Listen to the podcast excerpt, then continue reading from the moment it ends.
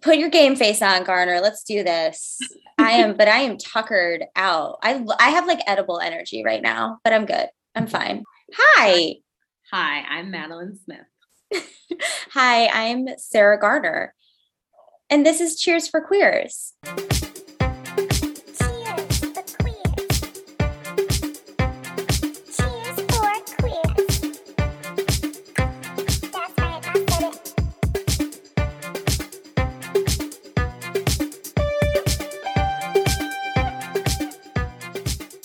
I feel like you introduced yourself with a real come hither face. Are you feeling sexy and saucy today? What's going on? Ooh la la. Did I? It's it's probably because I had so much sex this week that now this is just my natural state of being. But like I told you in that group chat, I did get drunk and cry during sex. So it was really hot. It was a really great experience for everyone involved, actually. Not the first time you've told me you've gotten drunk and cried during sex.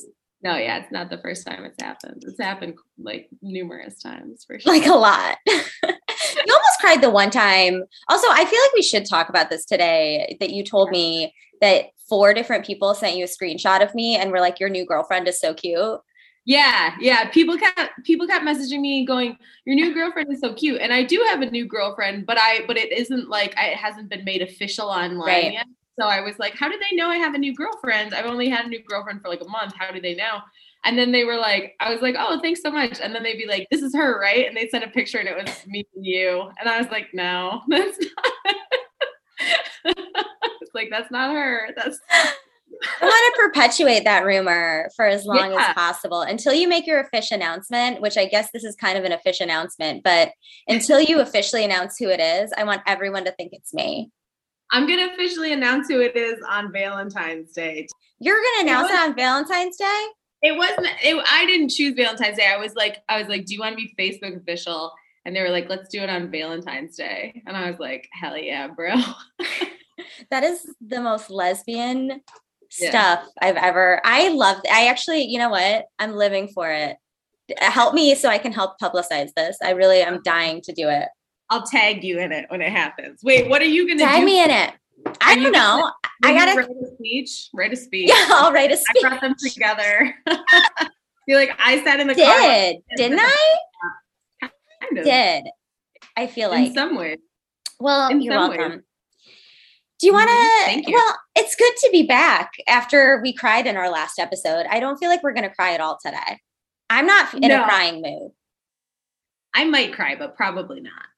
Is that a Maple Leafs mm, cup you got there? yes, it's the Maple Leafs. It's the Leafy Boy. yeah, baby. In Maple Leafs side coming out. You're a true Canadian. I am so a true Canadian. That's where I was born. Mm-hmm. Yeah, hockey's in our blood. Yeah. Should we introduce our guest? Like, I'm super stoked about our guest today. I'm always stoked about our guest, but I'm particularly stoked about this guest, who I love very much. Yeah, dude, uh, me too. Yeah, uh, I'll, I'll, you know what? I'll introduce. You're usually the better introducer, but I'm going to do it. I'm going to try to live up to your standards, Madeline, as I always am. okay. Uh, um, I'm super excited uh, that we have a guest today who I love very much. Um, she's one of my favorite comedians, like ever, I think, and in the whole city. And I feel lucky enough to call her my friend as well. And we are in a group chat together. So, like, whatever, not a brag. Um, but her real credit is that she's a writer for SNL um, and super funny. And so, friends, it's Vanessa Jackson. Hello, happy to be here. Vanessa, we're so happy to have you. I feel like you and I fell in love a little bit at the tiny cupboard and then I never saw you again.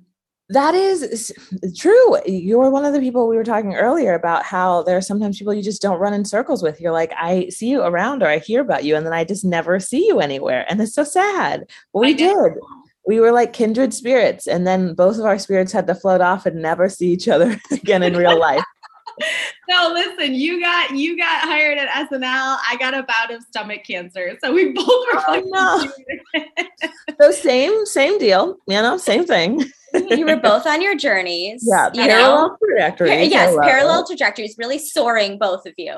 Yes. Oh. Dreams coming true. But I am yeah. doing better now, so I got to get back out there. And then when I was starting to get better, then it was like the COVID surge, and I was like, is this the time to try to get back out there? I don't know, but Now Okay. I think I'm gonna actually do it. So maybe we'll be in the same circle again. I hope. Yes. Okay. I hope so. And I'm sure we will uh, soon enough.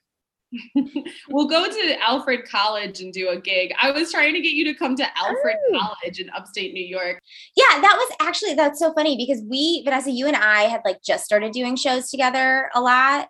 And I feel like though we hadn't crossed the like friend friend threshold, I feel like there Oh. was like one night that I was like, we have crossed the thresholds, you know? Yes. It's very true. It's nice part about comedy too, or especially doing comedy in clubs when there's so many men at a certain point. You're like, oh, you're a nice woman and I like you and I think you're funny. So now we're best friends. Yeah.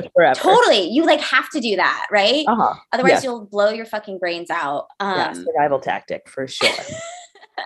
but we, it was like before we were like like had crossed that threshold and i was like well vanessa jackson's super funny like we should ask her and then i was like but she's like so funny and so cool and so i wasn't you know what i mean and so we were like you know when you had, like are a fan of somebody from afar Yes. which typically is how those like cool and funny women friendships start is where i'm like Uh-huh. i'm like your fan now i'm like and we're like in the same room all the time and it's just us and like all the dudes like sucking each other's dicks Mhm. and I was like, so I was like, we should talk to Vanessa Jackson. And then that's how that happened.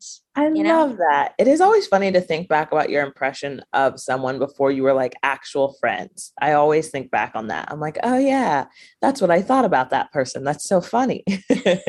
Not even like bad or anything. You're always just like, oh, okay.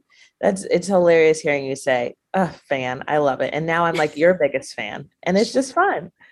All love, as Justin Don't- Bieber would say. We said we weren't going to cry today on this podcast. And now you're going to Oh. go and make me do it. No, it's fine. I never cry. I'm like the Never. Iron Lady.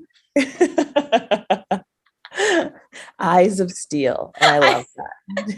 There's no water in the system. No. He never cries, but then the last episode there she was crying a lot and I was like I'm kind of glad that this is happening so people will know that I'm not the fucking simp cuck soy boy of the That's so funny. You're like, it's all on her. It's like people need to know that she's the true soy boy. What if I started calling you a soy boy, Sarah? Would you think that's cool? No. I- I'm. Hilarious. and I think it should happen. That's okay.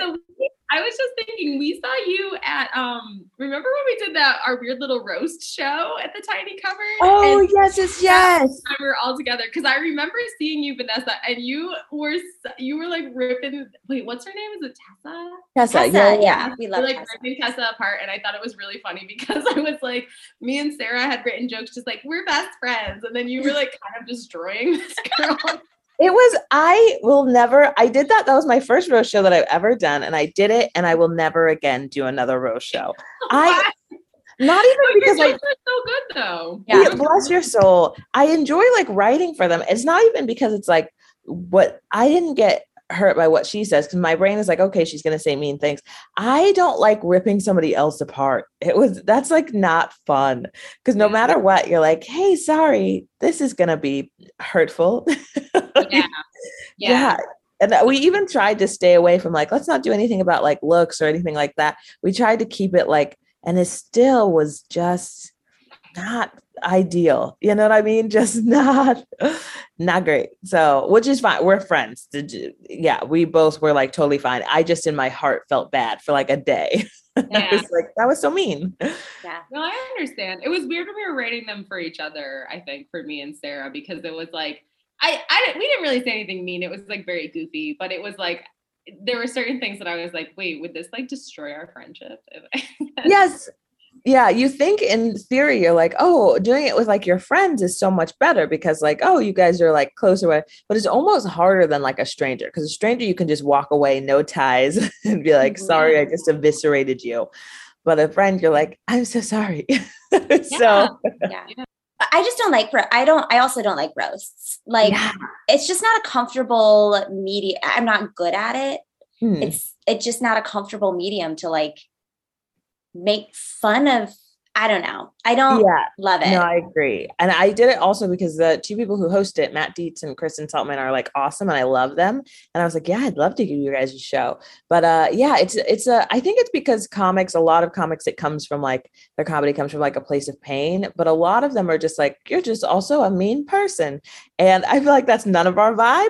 So it made it even more difficult. yeah. To be like, I don't need to tear down someone to feel something, but okay. no. That is funny that you say that because I do feel like I think one of the things that like always like draws me to both of you is that like both of your comedy is like it's like very I think it's like personal, but it's also like you're just out here like trying to like it you it feels like when you're watching you both on stage you're like kind of talking to a best friend you know? And yeah. so like i feel like uh, sometimes comedy can feel really combative with the audience and roasting is kind of built on that like we have to have like some kind of combat to make this work but like i actually think that the best comedy is comedy that just like brings people in and i think that that's like what draws me to both of you and and why roasting is just like so painful. I'm like i don't want to i like want to have fucking fun up here. I want to like i don't know make people feel less alone not like eviscerate somebody Yeah, no, totally. I always think that's my favorite thing about comedy is there's so many different types. And like you could be the kind that's like really uh, poignant and talking about like political stuff and like really divisive and uh things like that. I'm not that genre, but I'm like, if anyone is, more power to you. yeah. Yeah. I think somebody just commented on a TikTok uh, video that I posted today, which was a stand-up clip, and they said, oh, no. "Wow, you're really good at talking to people." And I was like, "Yeah, that's that, thank you. I mean, that's what stand-up is." But like, yeah, that's like, so funny when I've had videos, I've had a couple videos go like viral on there, and usually the comments are good, but there's always like, yeah, I always get like men being like, "This is an example of why women aren't funny," and like, yeah, you know, you're a dumb bitch and all that. Yeah, classic ones where you're like, mm, "Thank you so much." yeah, no, I don't think as many people realize because it also that is a weird skill for stand up too. Is like it's very hard making yourself sound like you, which sounds dumb, but it is. And like talking to just people in a way that's funny and like elicits laughs. Mm-hmm. Not an easy skill. Right. I think when I first started, I first started like eight, almost nine years ago, and I and it was when Amy Schumer was really popular. And I think for the first year, I was just like a rip off of Amy Schumer, you know, like not myself at all. I 100% was, and it was validated because my sister came. I did my very first stand up show, and it was like all women. And uh, my sister goes, Oh my gosh, it was great. She was like, You guys were all doing like impressions of Amy Schumer. like, but she said it as like not even like a bad thing, as if like she thought that's what we were all trying to do. She was like, Yeah, you were all just doing like your little Amy Schumers. I was like, Oh, yeah because it was in like the height of when she was like the biggest, not even female, but just like comic. And it's like, yeah, if I go back and listen, I'm like, it sounds exactly like her cadence. And yes. yeah, yeah. So that was fun. when did you first start, Vanessa?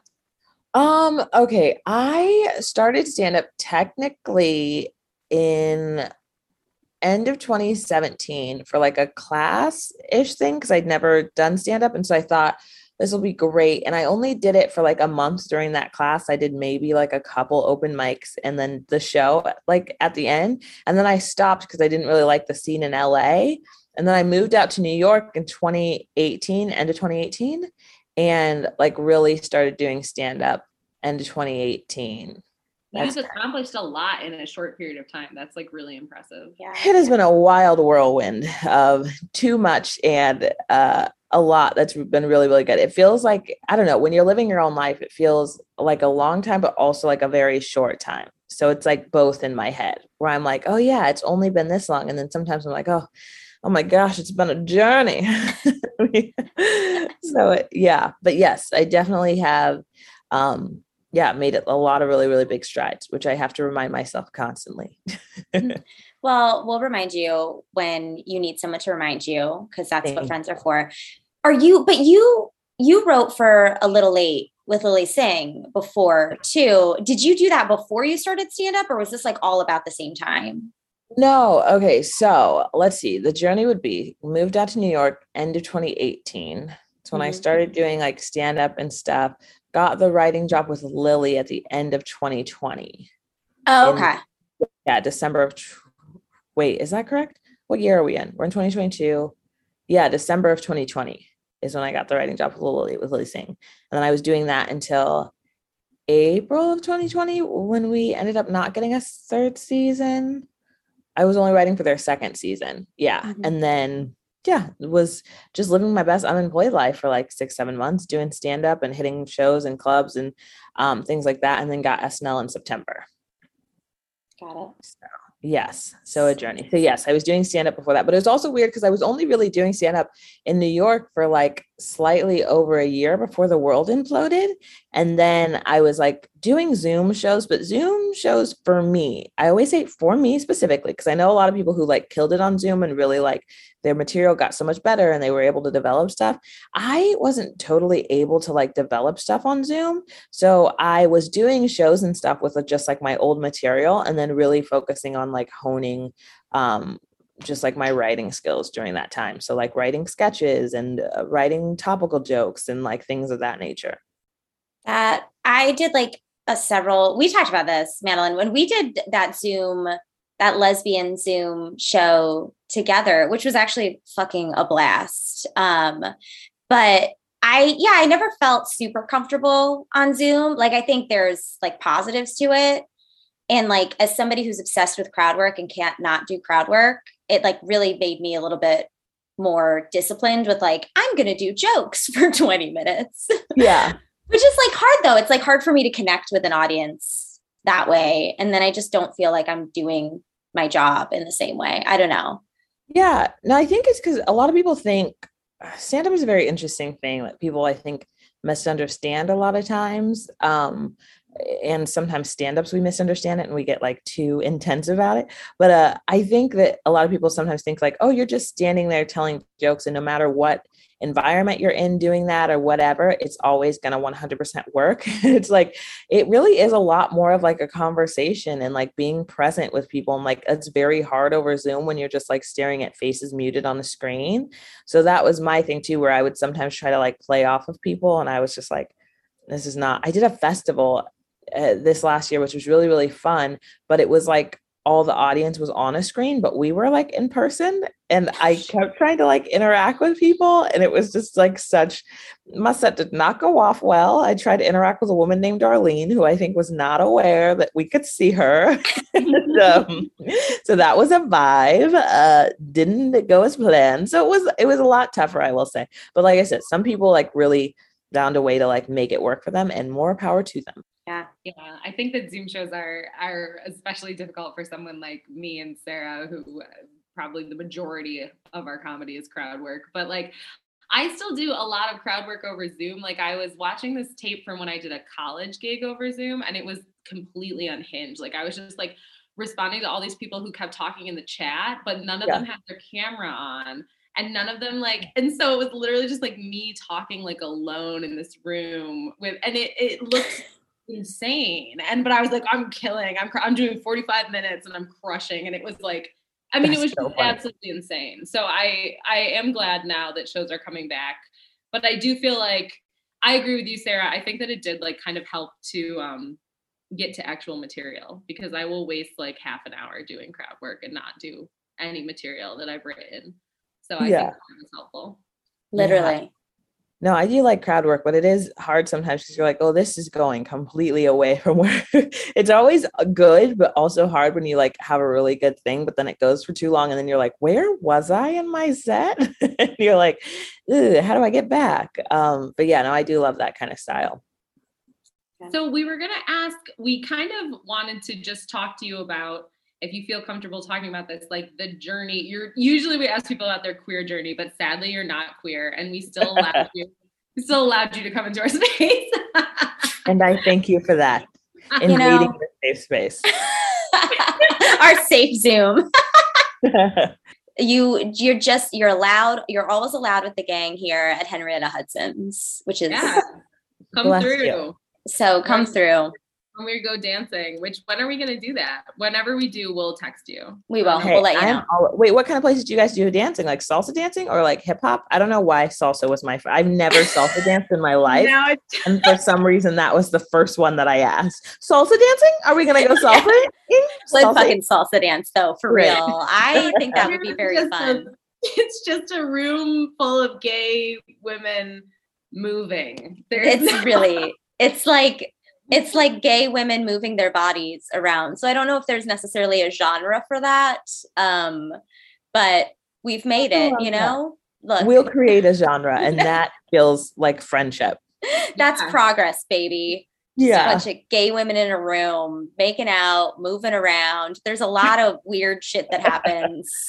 There's in a lot of like 22 year olds making out next to you, which is kind of weird. Yeah. Um, that will happen. So just prepare Mhm. yourself. But yeah, Henrietta Hudson's. I don't know why we're giving them a shout out. We're, Are we, we, can we get sponsored by Henrietta, Henrietta Hudson? we probably already sponsored Diking Out, but we'll call them.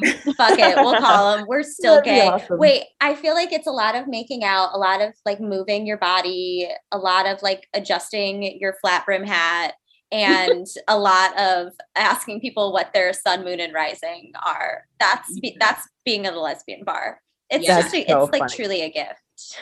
Yeah, That sounds so much great. astrology. Wait, Vanessa, are you into astrology? I'm not, sadly. I I wish. Yeah. My only, my only link to astrology is I used to write the um uh, horoscope section for Tiger Beat magazine, but I never did any research. So No, bad. You, you really? I, re- I actually, you told me that, and I remember being like kind of mad about it because I was like, "Is my whole life a lie?" You should be mad about it. It was disrespectful of me to do that. And I apologize to all the young women who read that magazine between the years of 2015 and 2016. That is my fault. fault. You are a Sagittarius. I do know that. Yes. My only hope is that I did not ruin anyone's life too hard.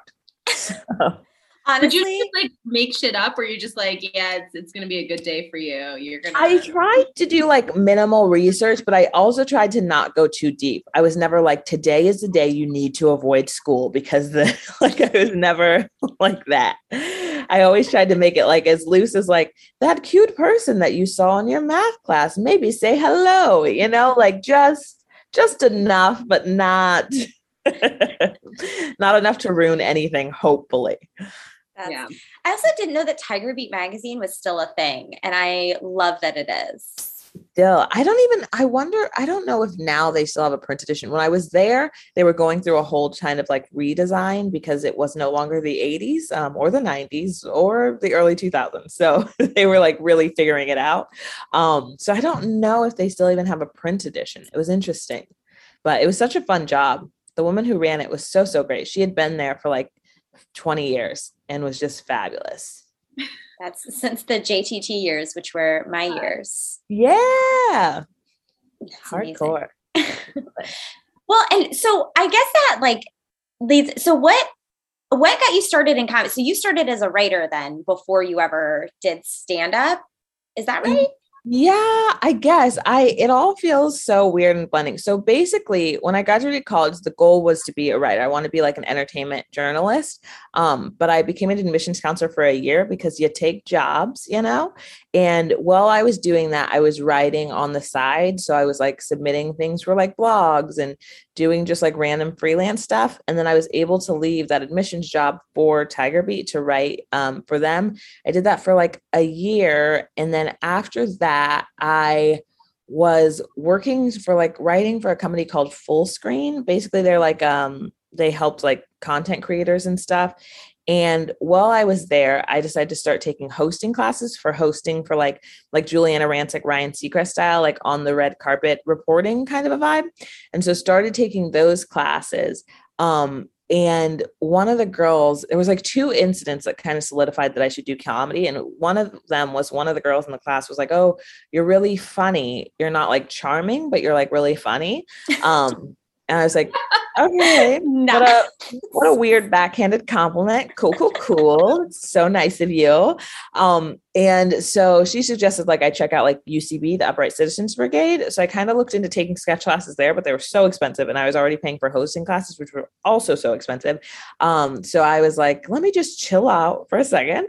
And then we had like a teacher in one of the hosting classes I did who like clearly had nothing planned for the class and he came in and was like so basically each one of you he he said he was like a live entertainment host for like the super bowl and stuff and he was like basically each one of you is going to go up and just do five minutes pretending you're at some sort of event and keeping us all entertained. And we were all like okay do we have any guidelines? And he was like no just go up there and keep us all entertained for five minutes. And i was like okay cool. And so i went like very last because i was so nervous about it and at the end of like me doing my little five minute spiel, he goes, Oh, okay, well, you're a stand up. And I was like, I don't know what that means. And he was like, Well, you're like a stand up. And I was like, Still don't know what you're talking about. he was like, You do stand up comedy? And I was like, No, I don't do stand up comedy. And he was like, okay and then like kind of like dismissed me and i was like okay maybe i should look into this stand-up comedy thing because he genuinely thought i was lying which also i was like there are 35 students in here and i went like second to last. If i was used to doing stand-up don't you think i would have been like first up to like go do this little assignment thing? Um but it did go pretty well and i got some laughs and so took this uh, like stand up class, which is called Pretty Funny Women in LA, which was really, really awesome. It's taught by a woman named Lisa Sundstedt. It's all women. And that class for me was helpful because, because I know everyone has a different opinion about stand up classes. I don't think it necessarily taught me to be like funny, but she taught me uh, it helped me feel confident in my voice because number one, it was just all women, which was really great. She's awesome. She's like a working stand-up comic, so she gives a lot of really great feedback on like your jokes and things like that. And there's just like a lot of technical stuff that nobody ever tells you about comedy that makes you look like very green without like I remember our very first class, she literally had us all go up to the stage, take the mic out of the stand, put the stand behind us, and just say our name, and then put the mic back in the stand. And I was like, that is stupid. Um, then, like the very first time I ever did open mics, and now I notice it all the time, is people will take the mic out and they just leave it in front of you, and you're like, oh no, you look like. So I always try to tell young women specifically um i'm always like hey just put it behind you because you look less like green or an amateur. So things like that, I feel like that class really helped. But like I said, I didn't really like the scene in LA. Have either of you done stand up in LA at all? No. Um, no.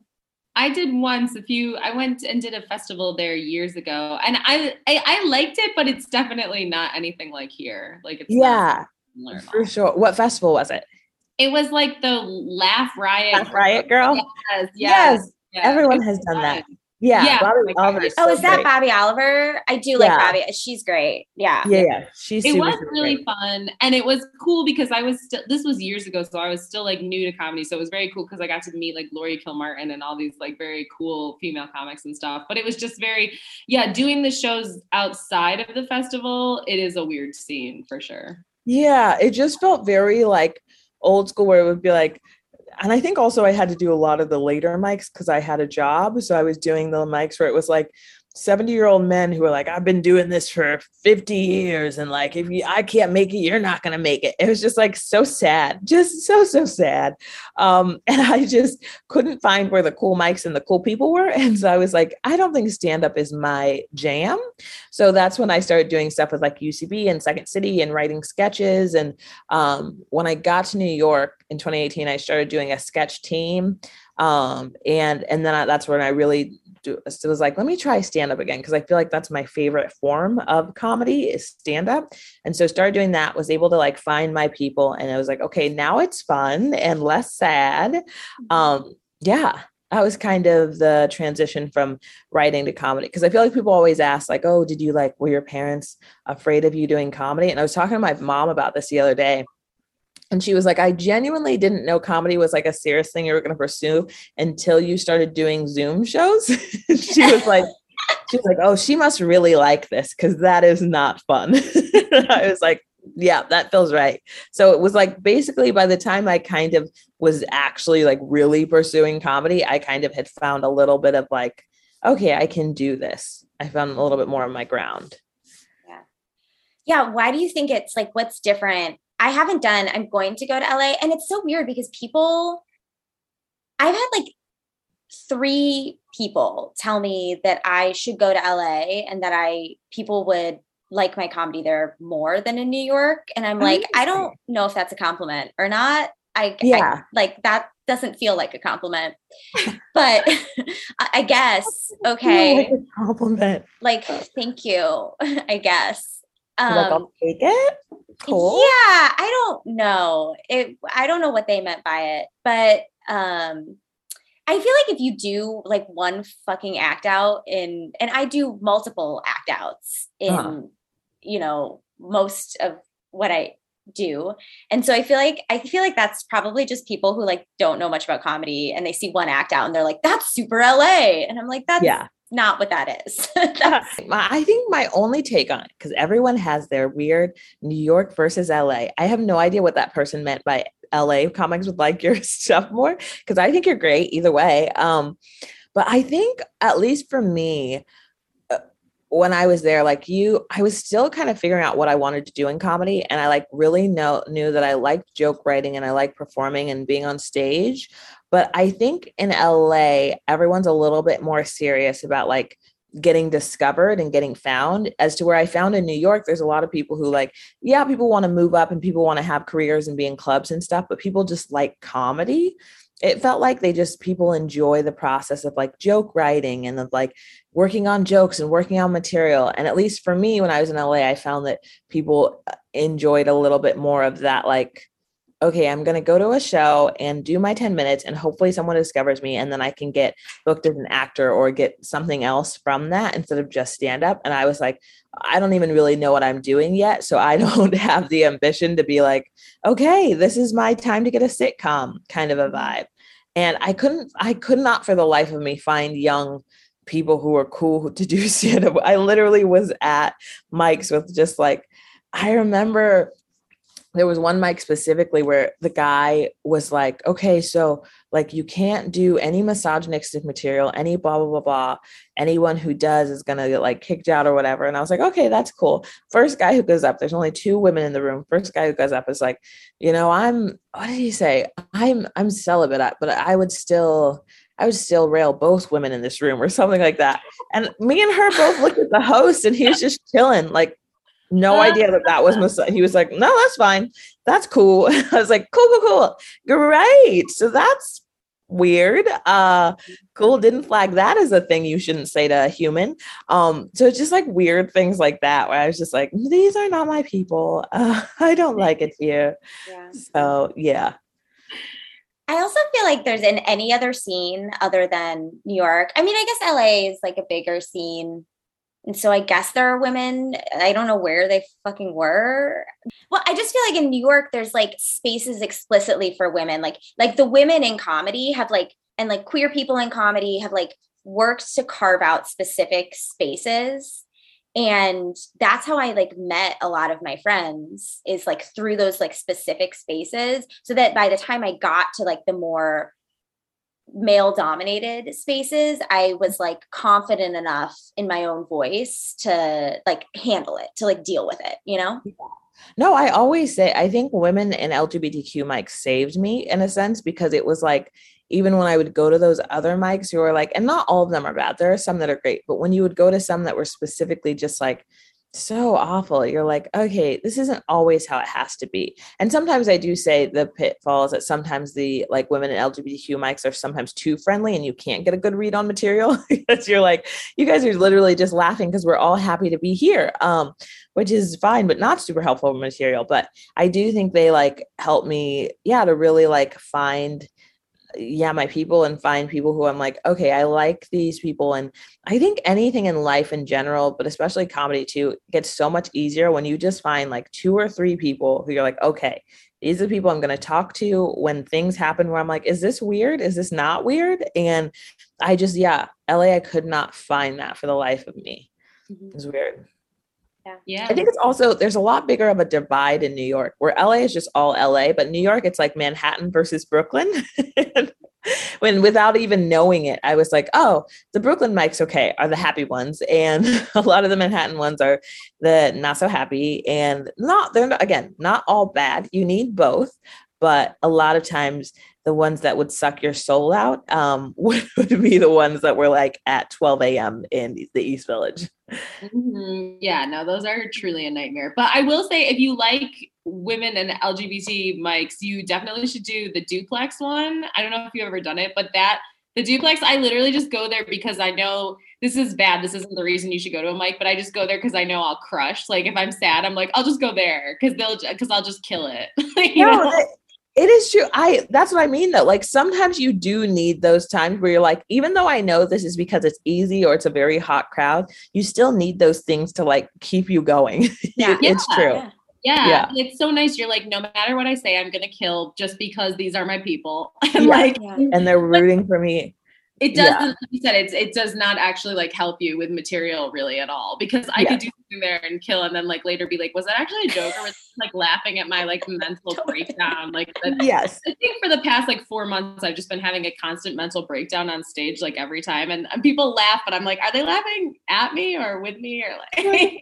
Does this feel for or against me? I don't know but either way. Yeah but yeah, if you want to hit that mic up sometime, it's really yeah. fun. And yeah, have- I've heard of it. I have yet to go, so I'll have to check it out. Yeah, yeah. good. And there is a place. You're right. There's a place for all of that, right? Like sometimes I just need to fucking not. I don't know. I just need to not hate myself when I'm mm-hmm. doing comedy. And yeah, and I just need to remember like we don't get paid enough for this for it to not be fun at least some of the time. And i it's not always going to be fun and it's hard work and i like things that are hard work because i'm a maniac and like need more anti-anxiety medication clearly but i i like that it's hard work. I like the like science of it. I like thinking about it. I like all of that stuff but like it's just too hard to not like have a little bit of joy every once in a while and like just feel good about yourself, you know? Oh yeah, for sure. I I am always a fan of like going like you said going to the duplex or anything where you just know you're going to kill because some not truly sometimes i think when you're practicing and pursuing a craft it's not always just about the honing of it sometimes you just need a reminder that like okay i'm not bad and yeah. that is totally fine. And I say seek out those moments as much as you can. Obviously, there are the people who do those things and go to just just the one mic a week because they know they're going to kill and do the same five minutes and like that's not good but you're not doing that so i'm always like yeah if you know there's something that's going to like that's not harmful to you or others that's going to make you feel better about your craft and like you can keep going i say i am literally all for it Mm-hmm. Yeah. Yeah. Yeah. Well, I mean, buddy, I got to tell you, that is basically what I am doing. I'm going and doing the same five minutes. well, listen, I'm going to break You've been out. through a lot. You have to, you have to be kind to yourself, Madeline. Like you've been to a lot through a lot. And I had this realization as I was, I was like with some like new, like newer comics the other night. And I went to this mic that like I heard was really fun, but it was really crowded. I put my name and I was like super late. And my friend went up and I was just like, I don't fucking care if I go up tonight. And I think you get to a point like I think we're probably all there. We're like in the beginning, getting on stage every night is what you need to do because it's what you were talking about, Vanessa, of like almost that like getting comfortable being yourself on stage and almost that like it's not rehearsed but it's like a public vulnerability that like we just aren't trained to do and you have to like learn how to do it but then like after several years like i feel like if i don't get up to do a mic one night like okay fine like i'll be okay yeah, I talk to people about this so much because there was this period also when I first got to New York and I was doing stuff, and specifically this one mic that was on Tuesdays. It started at 12 a.m. It was a bucket mic in the East Village it was only frequented by the men and the worst men that you hate in your life.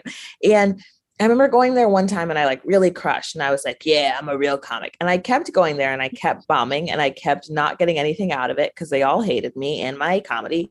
And I kept trying to tell myself, like, no, but this makes me a real comic and blah, blah, blah. And yeah, you just get to a certain point in your development where like, it actually isn't making me a real comic at all. it's not making me any better. But then also in the reverse, I think about like your situation right now too, where you're overcoming so much and like maybe you're just going to that one mic a week to feel good. But like I remember when I got out of the pandemic and the very first mic that I did was a mic in Washington Square Park all men um, at like three in the afternoon. But because it was like one of the only mics at the time, it attracted some of the worst humans. And um, it was just like, it was awful. And I remember thinking, like, I don't need to come to this really again. like that's that's okay. I can I can skip out and it'll be fine. Um and so yeah, there's just like some things where you just gotta yeah, I, I wish and I say this all the time to all comedians. I wish there was a bigger uh, realization or just acceptance of like what works for somebody else doesn't work for one person. There are some people who go to 800 mics a week and get significantly better because of it. There are some people who go to 12 a week and they get better at the rate that they're going to get because they're taking the time that they need for them. You know what I mean? I just wish that everybody would hold themselves to their own standard and be like okay with that on any on any landscape. If you're the person who's doing 800 mics, amazing, go get it. If you're not amazing, go get it. Focus on your own lane. And I feel like we would all be so much healthier because of it. Yeah. That's very, very solid advice and very true because that's like a big thing when you first move to New York is like everyone's always like, okay, well, you got to like grind, you got to hit it so hard, you got to be out every single night. And I think that that is true to an extent because if you're not out constantly, then there's like so many comics that people will just forget about you and you won't get booked, which sucks. Like, I don't mean to be like a downer, but it is true. Like, if you're not out all the time, people will just like forget. Yeah. Um, but I do think that I think that it's hard when you move to New York and you've already been doing stand up for a while because you're like, I don't have the goddamn energy to like be out every single night, especially when you have a day job and stuff. You're like, I don't want to be out every single night of my life. I want to like yeah. Go to bed. Like, yes. Well, that's why I say work harder, not smarter. As cliche as it is, I've talked to Sarah about this many times where there will be people I know who like hang at shows, which is awesome and it's an important part. But like, if you're hanging at 400,000 shows every single night and not getting up on stage, there's some issue. You know what I mean? Yeah. So it's like, sometimes people just check things off boxes, even though it's literally doing nothing for them or their comedy. Mm-hmm. And so I'm like, I think someone's better off doing a 10 minute set and like really honing their stuff than doing 40 shows and at night just going to hang out and not getting up. you know mm-hmm. what I mm-hmm. mean? So I just, I don't know. To me, there's always a balance for sure. No, I think you're so right. I also think it's like so disingenuous too to like form relationships, form bonds with other comics for the sole purpose of like, I'm gonna get stage time. It's like that's kind of gross. And it's not how you make friends. Like I, I would like to have real friends. Like Sarah and I, Sarah was probably one of my first like very genuine comedy friends that I made in New York. Uh-huh. And I like wanted or to be friends with her, not because I was like, now she will put me on her show. Although she did and it was great. But we had so much fun. but I wanted to be friends with her because I was like, oh, she's like really nice. And we have a similar style where we're both just like very high energy, do a lot of crowd work, and you know, both are like gay and queer. And like, I don't know, it was just like stuff like that. It's like I'd much rather have a friend for reasons like that than just hang out with people to be like, I hung out with this person and now they gave me like the information of who to send my tape to for Colbert or something like that.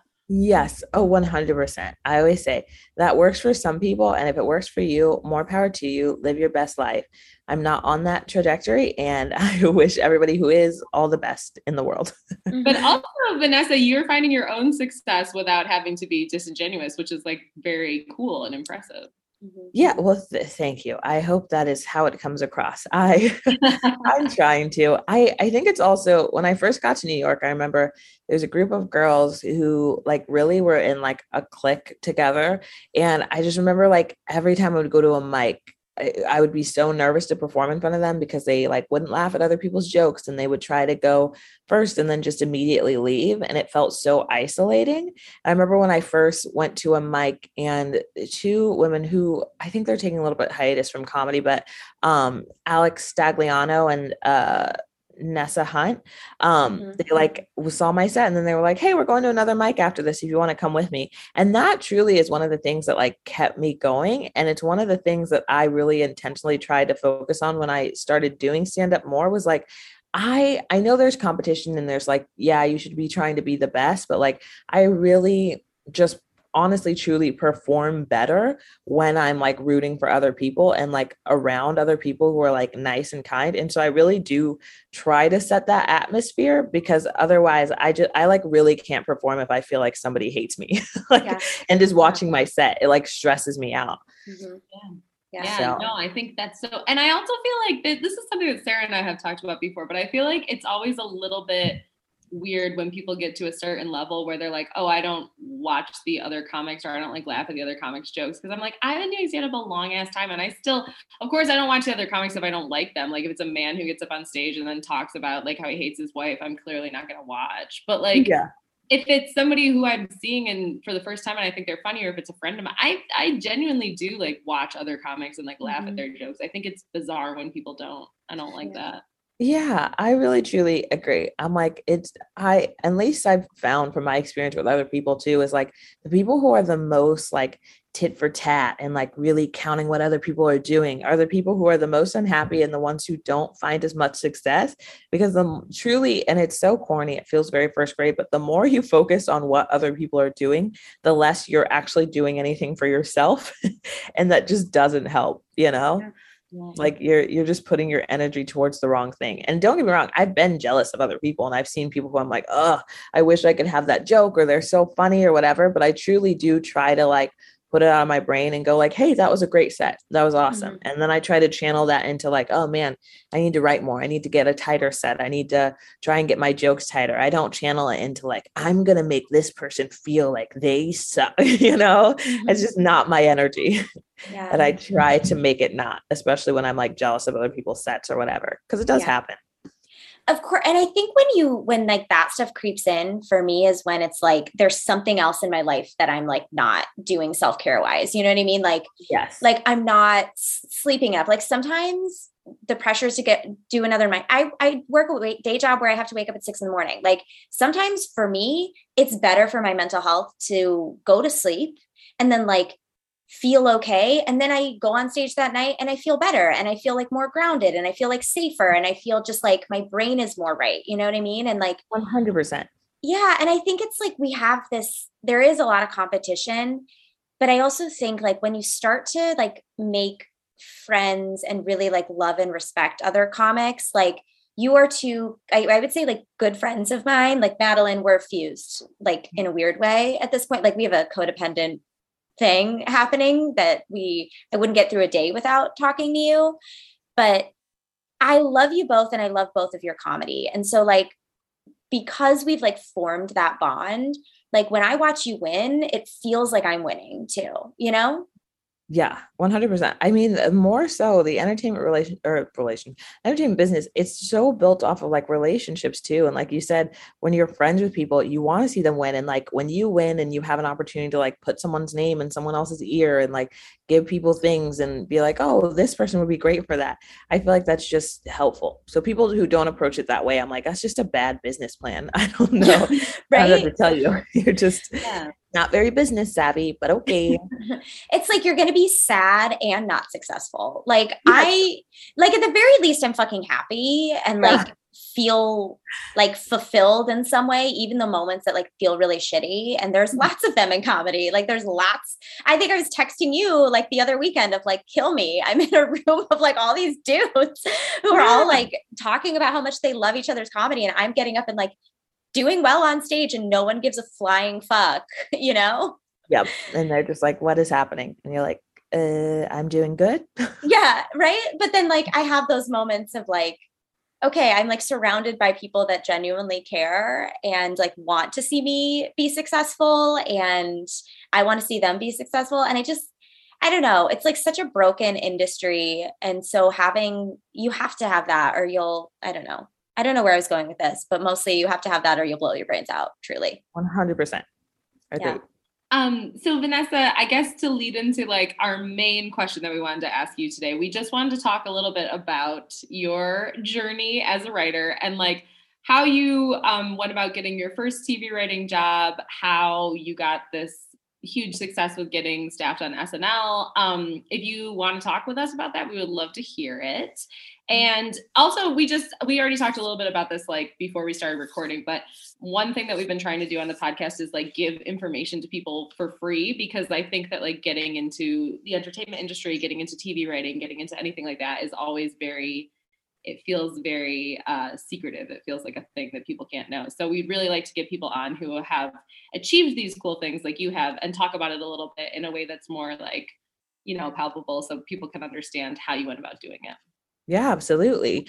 Um, yeah, so I explained how I got to Lilly, but how I got the uh, stuff for Lilly was just again another friendships. There's an amazing comedian Marcella Onyango, um, who I've been very close friends with since I like got to New York, and she had got sent the packet for a little late with Lilly Singh from someone, and was kind enough to send it to me and another comedian because um, she was like, "Oh, you guys would be good for this, so you should submit for this," um, and so I did didn't hear back for like a month. I think that was maybe in November, no, maybe September 2020, 2020, and didn't hear back for a month. Um, the packet was like, it was, let's see, two rants, which is their what they called their like monologues essentially. So two of those two sketches. Um, the sketches could be whatever we wanted them to be. They just had to feature Lilly in some way.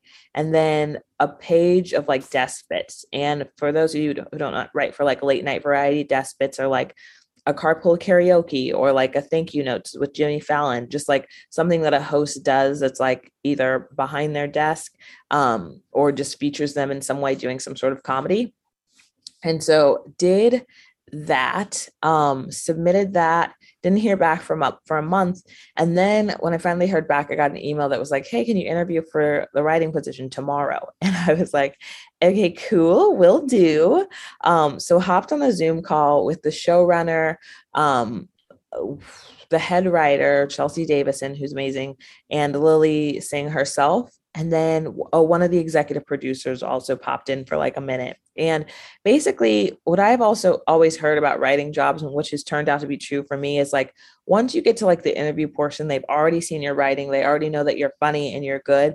Basically, at that point, what they're trying to do is just make sure you're not a psychopath. Um, because like writing jobs are just like so many hours spent together, and you don't want someone who's going to be like crazy. Um, so basically, yeah, they were just checking to make sure that I was a nice, normal human being. It was a lot of questions of like, who are your comedic inspirations and like who who got you most excited about doing comedy and who do you kind of look up to um, in a comedy lens? And um, and then from there uh, and then Lilly asked a lot more of like chill questions like how many brothers and sisters you have? And who what are their names? And um yeah and so it was very very chill. And then got an email. I think the interview was on a Friday. And then on a Monday, I got an email from someone in the legal department.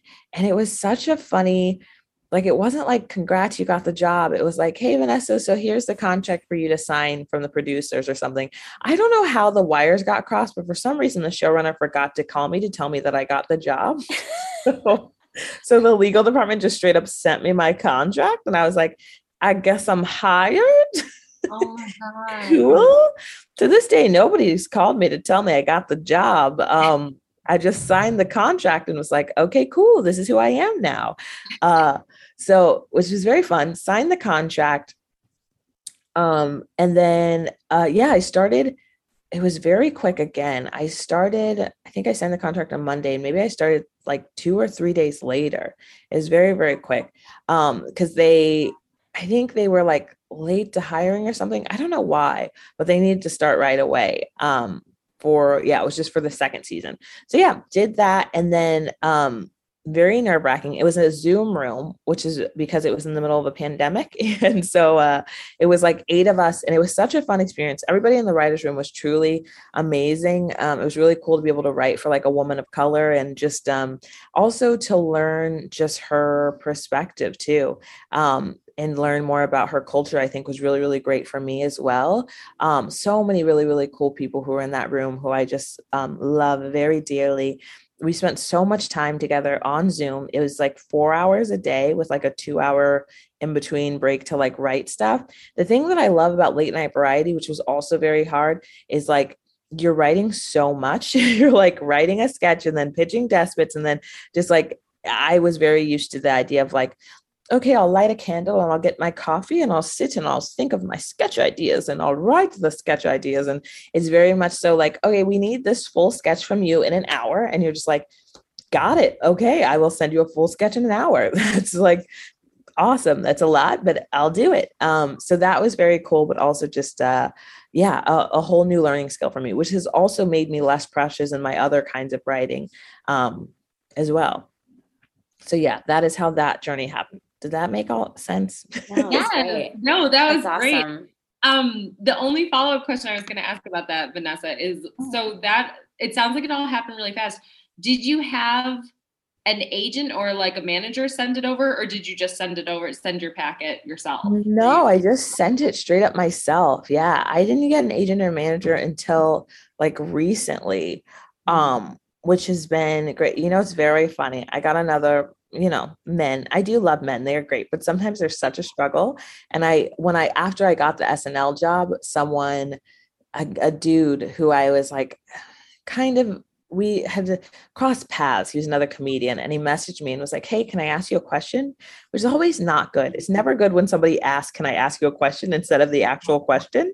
But I was like, Sure. And he was like, Hey, did you have an agent or a manager for uh to get the Lilly job? And I was like, No. And he was like, And you didn't have one to get SNL? And I was like, No. And he was like, Oh, I guess that means you're like really funny.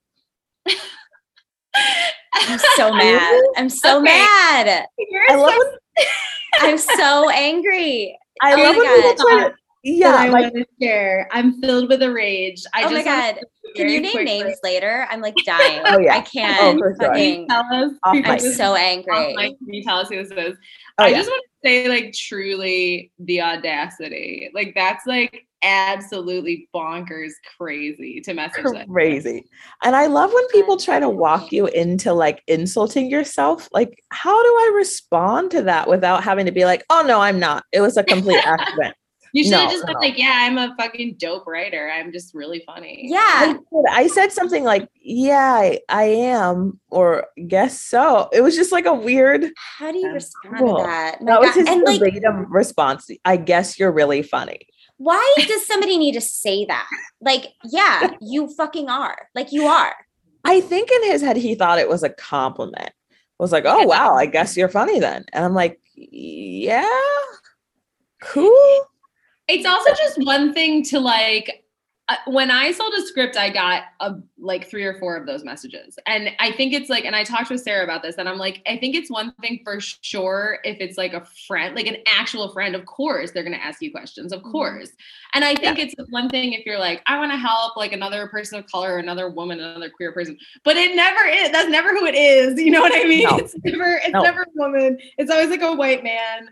And it's always, it's, it's usually, it's always a straight man, I would say. And it's, it's always just like out of the blue and you're just mm-hmm. like wait we don't actually know each other like we've yeah. done yeah well, a couple yeah I can tell he was probably trying to. It's one of those things where you're trying to feel better about yourself. So you're like, oh, maybe if it's because of a literary agent, I can make her feel like she didn't actually earn it or whatever. Mm-hmm. And I just was like, it's so such a funny response. I guess you're really funny then. Oh, am I? That's so crazy. like, cool, thanks, I guess. Yeah.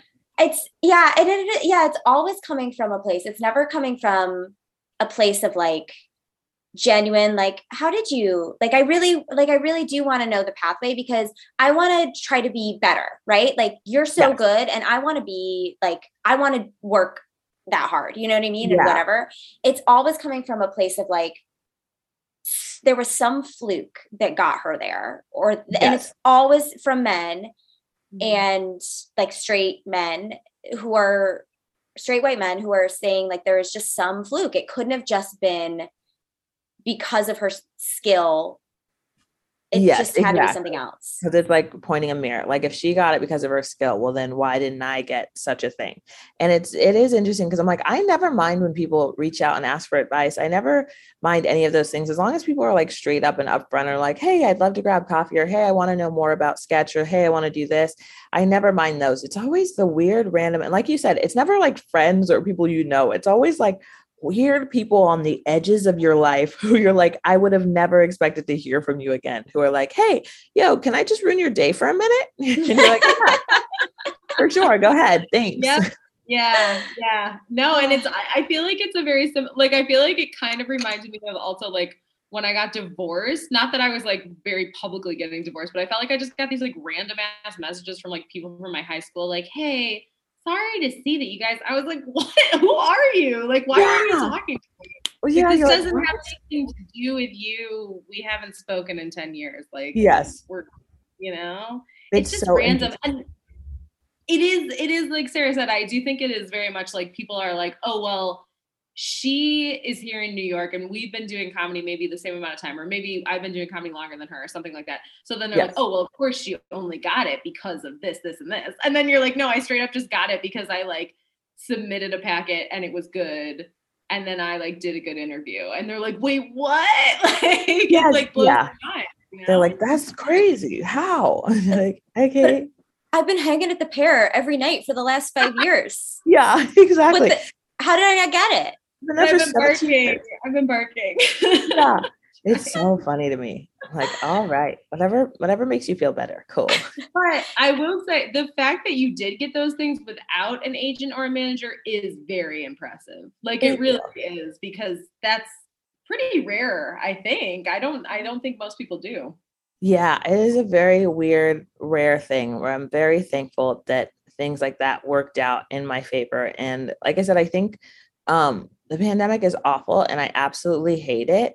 But I, without phrasing, without sounding like a psychopath, it did give me a chance, I think, to work a little bit more diligently about different things that I probably wouldn't have, like my writing, um, and like honing those kind of things. I definitely wasn't the person who was like, I'm gonna write King Lear this year at all. I most of it was spent watching The Mentalist, great show. Um, but yeah, it did give me a chance to like sit down and hunker down and really like work on writing. And I also say for people, especially in like the late night variety space, I think a really big thing is like if anything comes across your like desk or your whatever your email i always say apply for everything even if it's like a show that like as long as it's nothing that like goes against your morals or anything like you know what i mean if trump does a late night show i wouldn't be like come on submit a packet um but I'm like, as long as it's nothing that like goes against your morals or anything, always just submit, always just put it out there. Even if it's like, oh, that's not really my favorite show, or I don't know if I would get that guy's voice. I personally, I think every packet and every opportunity makes you just better. And I think I got to a certain point where I was getting sent a lot and um I just kept doing all of them because I was like every single one makes you sharper, it makes you better, it makes you um hone your skills and write different types of jokes for different types of people which kind of expands your mind so it always to me there's always a benefit to just doing every single thing that comes across that you find yeah That's well, really this has been really, really good. We do have to let you go in like 10 minutes. So, just before you go, could you tell us a little bit about um, getting hired at SNL and then your experience there thus far? Yeah, for sure. Um, that also was one of those like I feel like a lot of writing jobs or just entertainment jobs in general, just on the fly. So I got an an email on I want to say on a Friday to come in and interview the following Tuesday. And so I came in, it was at like five in the afternoon, the interview was because everything runs so late there. Um, so the interview was at like 5:15, and it was me and like six other people who were all sitting there to interview for the writing thing. And they had two different rooms, one of like head writers and one of um, producers. And uh, so they pulled you in one by one to each room. So first I went to the one with the head writers and producers, or no, the, the head writers, and just kind of talked to them again about like what's your comedic background? Oh also sorry i skipped a step. Uh, that also was a blind submission. Every summer snl does blind submissions that are due on july 15th um, and so i had seen that i had submitted my package. So i did that in july and didn't hear back for an interview until september so that's when I went in to do the interview with those two different rooms. They're very short, very casual. They kind of just, like I said, ask you questions about like, what do you do in comedy? How, what is it like? What kind of stuff are you most interested in? All that kind of stuff. And then knew that the show this year was starting on October 2nd. And so I knew that in order the interview was on a Tuesday, and there was technically like two weeks before they needed to bring people in to write for that week of shows. And so I hadn't heard back anything for like a week and a half. And it was the Thursday before the Monday that I knew they were going to have to start. And so I kind of at that point was like, okay, I guess I didn't get it. And nobody told me, uh, rude, but cool. Um, and so didn't uh, hear back. And then that Thursday at like in the afternoon, like three or four in the afternoon, I got an email no call again an email. And the email subject line was like uh, vanessa jackson snl writer offer. And i was like and i like threw my phone. I was like oh my gosh okay this is it. Um and yeah it was just a very like congratulations we are going to offer you this but also you need to start monday. Um which worked out for me because i was in new york and also Lilly had been canceled so i didn't have anything to do. So i was like great see you monday. Um but i know there's a lot of other people who moved from like Michigan or LA who also had the same three days. so I'm like, that yeah, which they luckily they put you up for some time until you like can find your own place, which is very very nice. Um, uh, but yeah, it's it's a whirlwind being there. I I love it so much. It's awesome. We they hired on 10 new writers this year, which has actually been so so helpful because I think we all don't know what we're doing. So we've all been able to really like cling to each other and really help each other with our careers, which has been really, really nice. Everybody is like super um, just very collaborative, which is a thing that I was nervous about because you hear all the like interviews and stuff about, you know, it's very like political or cutthroat and stuff. And so far, my experience hasn't been that way. Everybody's been like really nice and really like all hands on deck. Um, yeah, I mean, it's just like crazy and surreal being there. It's funny because it's like half entertainment and like sketches and comedy, and then half like you're in an office and there's weird things where you're like, the first day, you're like, oh, uh, does anybody know how to use the printer? And like, can I get more staples for my desk? That would be cool.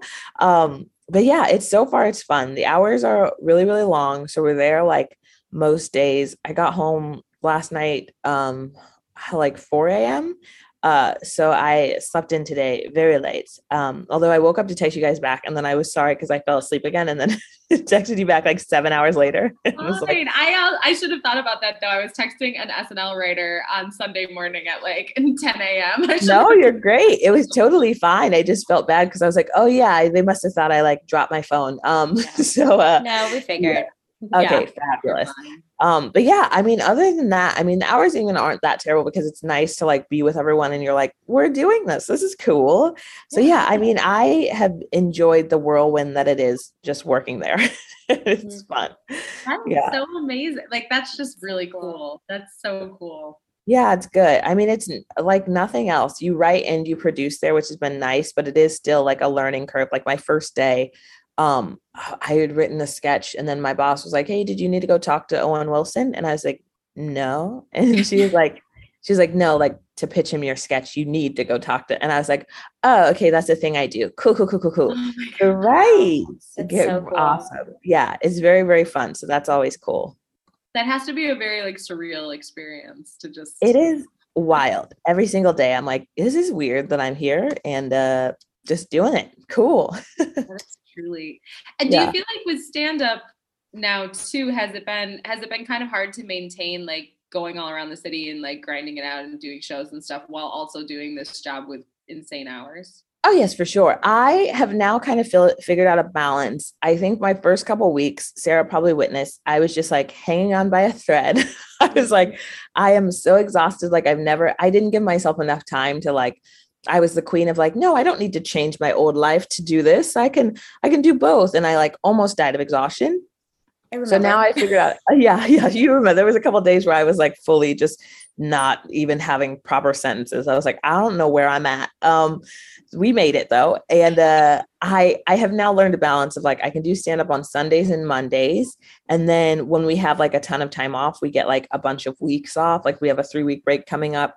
Um, I can just like do a ton of spots that week. So now when people reach out, I'm like, hey, can I do, do you guys have a show this week or things like that? So I'm able to like manage it in that way. So that has been nice. Um, I just didn't realize at first, everyone was like, the hours are crazy there. And I was like, I know how to stay up. And I was like, oh no, they're very, very crazy. So yes, I'm still able to do stand up, but yeah, in a different way and a little bit less. Mm, yeah. Yeah.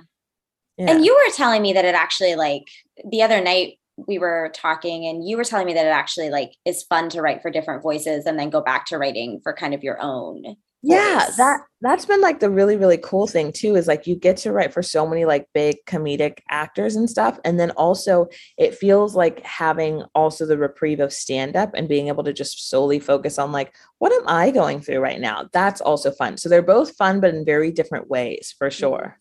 Yeah. So cool this is very I, I feel like we should let you go in yep. just a second. Um, but thank you so much. Like this is really I, I really think that it will be helpful to people. I think that it's very inspirational that you did this without an agent or manager that's like truly wild. But also people don't think that anyone can do this. Okay. Don't like everyone get all excited. because, everyone yeah. can do this. If there's nothing else that I can say, that's my only thing I like to tell people. I am literally not anyone special. I just really hit the ground running. No, I Vanessa, don't encourage them. Don't encourage them. There's going to be all these yeah, men now. Don't. I mean, I don't think any straight men listen to this podcast, so I think we're in the clear. we're Vanessa, yeah, I yeah, I appreciate that. I think people sometimes need to hear to like just try something, you know? Yeah. But also, I think you are special because I think you're a wonderful person. Oh, thank you. Well, I appreciate it. And you guys are as well. Oh, Yeah, stop. thank We're you so much for doing on. this. We're yeah, Yeah. We're, we're about to lose both our minds, but thank you so much. for doing this. Thank you for letting me do it. This has been so much fun. I love you, ladies. This is great. Yeah. Appreciate it, and I think you're our first non-queer guest. But yes. Ooh, We'll allow it. we'll Thank allow it. you. Let it. Thank you for letting me be the token straight. I love it, and I'm here for it. And where can people find you if they want to keep up with you and how Oh, funny and lovely you are? I think this is the first podcast I get to use my new Instagram handle, which is Instagram at very Vanessa, two N's in Vanessa, and then Twitter is also the same at very Vanessa with an underscore. Cool. Uh, very funny on both. We'll link both of them in our show notes too, so you can find Vanessa. And then obviously you can find her on SNL. Watch it because, like, actually, the first review I read, it was like this is like the best SNL that has happened in years, and I was like, probably because Vanessa's there. I'll take full credit. I will 100% claim that energy. Um, thank you so much. You did it. You did it. It is actually very good this season, and I actually have watched some episodes. I'm not just saying that to make you be in love with me. I, Yeah. very good, very funny. I'm She's excited. She said I weirder am. stuff to make people fall in love with her. To be honest. Haven't we all, sadly?